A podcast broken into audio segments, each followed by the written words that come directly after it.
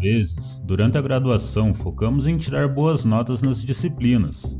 Passamos noites em claro estudando para fazer uma prova no dia seguinte. O que não percebemos às vezes é que ao fazer isso estamos nos iludindo, pois o conhecimento visto em tão pouco tempo raramente é absolvido e provavelmente tu não se lembrará dele quando for preciso. Eu acho que foi daí que surgiu a frase nota não define conhecimento, o que é um fato. Entretanto, gosto de dizer que o conhecimento define a nota, uma vez que, se tu tem aquele conhecimento, o que justifica não tirar boas notas?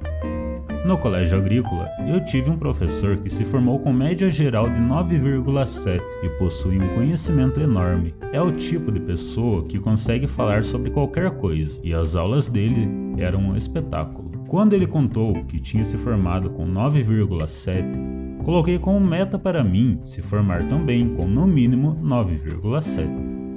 Entrei na graduação motivado a tirar boas notas e, é claro, também absorver o conteúdo. E adivinha, Tu acha que eu consegui? Não. Cheguei relativamente próximo, mas esse não foi um caso em que o aluno superou o mestre. De toda forma, consegui chegar a 9,2, o que para mim já é um ótimo número. Mas eu não falei isso tudo só para te contar a minha média. O que eu quero te passar é: não foque somente em boas notas. Tenha como principal objetivo absorver conhecimento e, acima de tudo, saber colocar o conhecimento em prática. Eu consegui alinhar ambos, porém, consegui não graças a virar madrugadas estudando, mas sim estudando um pouco por dia. Tem uma frase que, se eu não me engano, já até citei em algum episódio, mas eu vou voltar a falar. Aula dada é aula estudada hoje. Essa frase é uma adaptação feita por Mário Sérgio Cortella, e como ele mesmo explica, a aula precisa ser estudada e, acima de tudo, estudada no mesmo dia. Dessa maneira, fica muito mais fácil absorver o conteúdo e acreditem em mim, dessa maneira tu não precisa nem estudar na véspera da prova. Seu cérebro tem tempo para ir absorvendo e relacionando os assuntos, o que não ocorre quando tu tenta estudar toda a matéria do bimestre em uma única noite. Ao estudar a aula, o conteúdo ainda está fresco, e o que tu faz é sintetizá-lo na tua cabeça além de que podem surgir dúvidas que tu pode perguntar ao professor na próxima aula. Lembrem, aula dada é aula estudada hoje. Vou contar para vocês outra história que aconteceu comigo devido a estudar assim.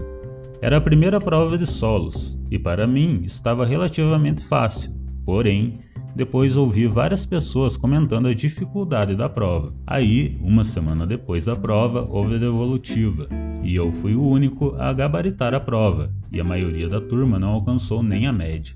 Me lembro até hoje da cena. O professor chegou, me entregou a prova e perguntou como eu tinha colado. Respondi na hora, eu estudei. Quem aí já fez a disciplina de solos vai concordar comigo que é uma das disciplinas que mais tem conteúdo. Eu gastei uma matéria inteira do caderno só no primeiro bimestre. E qualquer um que tentasse estudar todo aquele conteúdo um dia antes da prova não iria conseguir lembrar nem da metade do conteúdo. E como eu consegui gabaritar? Já contei meu segredo. Aula dada, aula estudada. Todos os dias eu revisava a matéria e fazia perguntas na outra aula.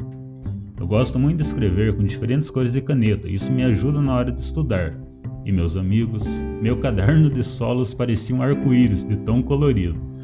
Contudo, deu trabalho, afinal estudar não é fácil.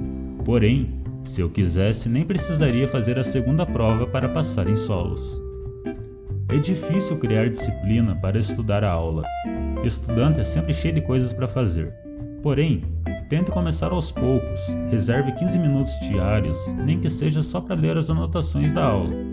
Tu vai sentir a diferença, ainda mais em tempos de ensino remoto, o que torna mais difícil o aprendizado. Resumindo o episódio de hoje, não foquem em tirar boas notas, e sim aprender bem e estudar direito. Aula dada, aula estudada hoje.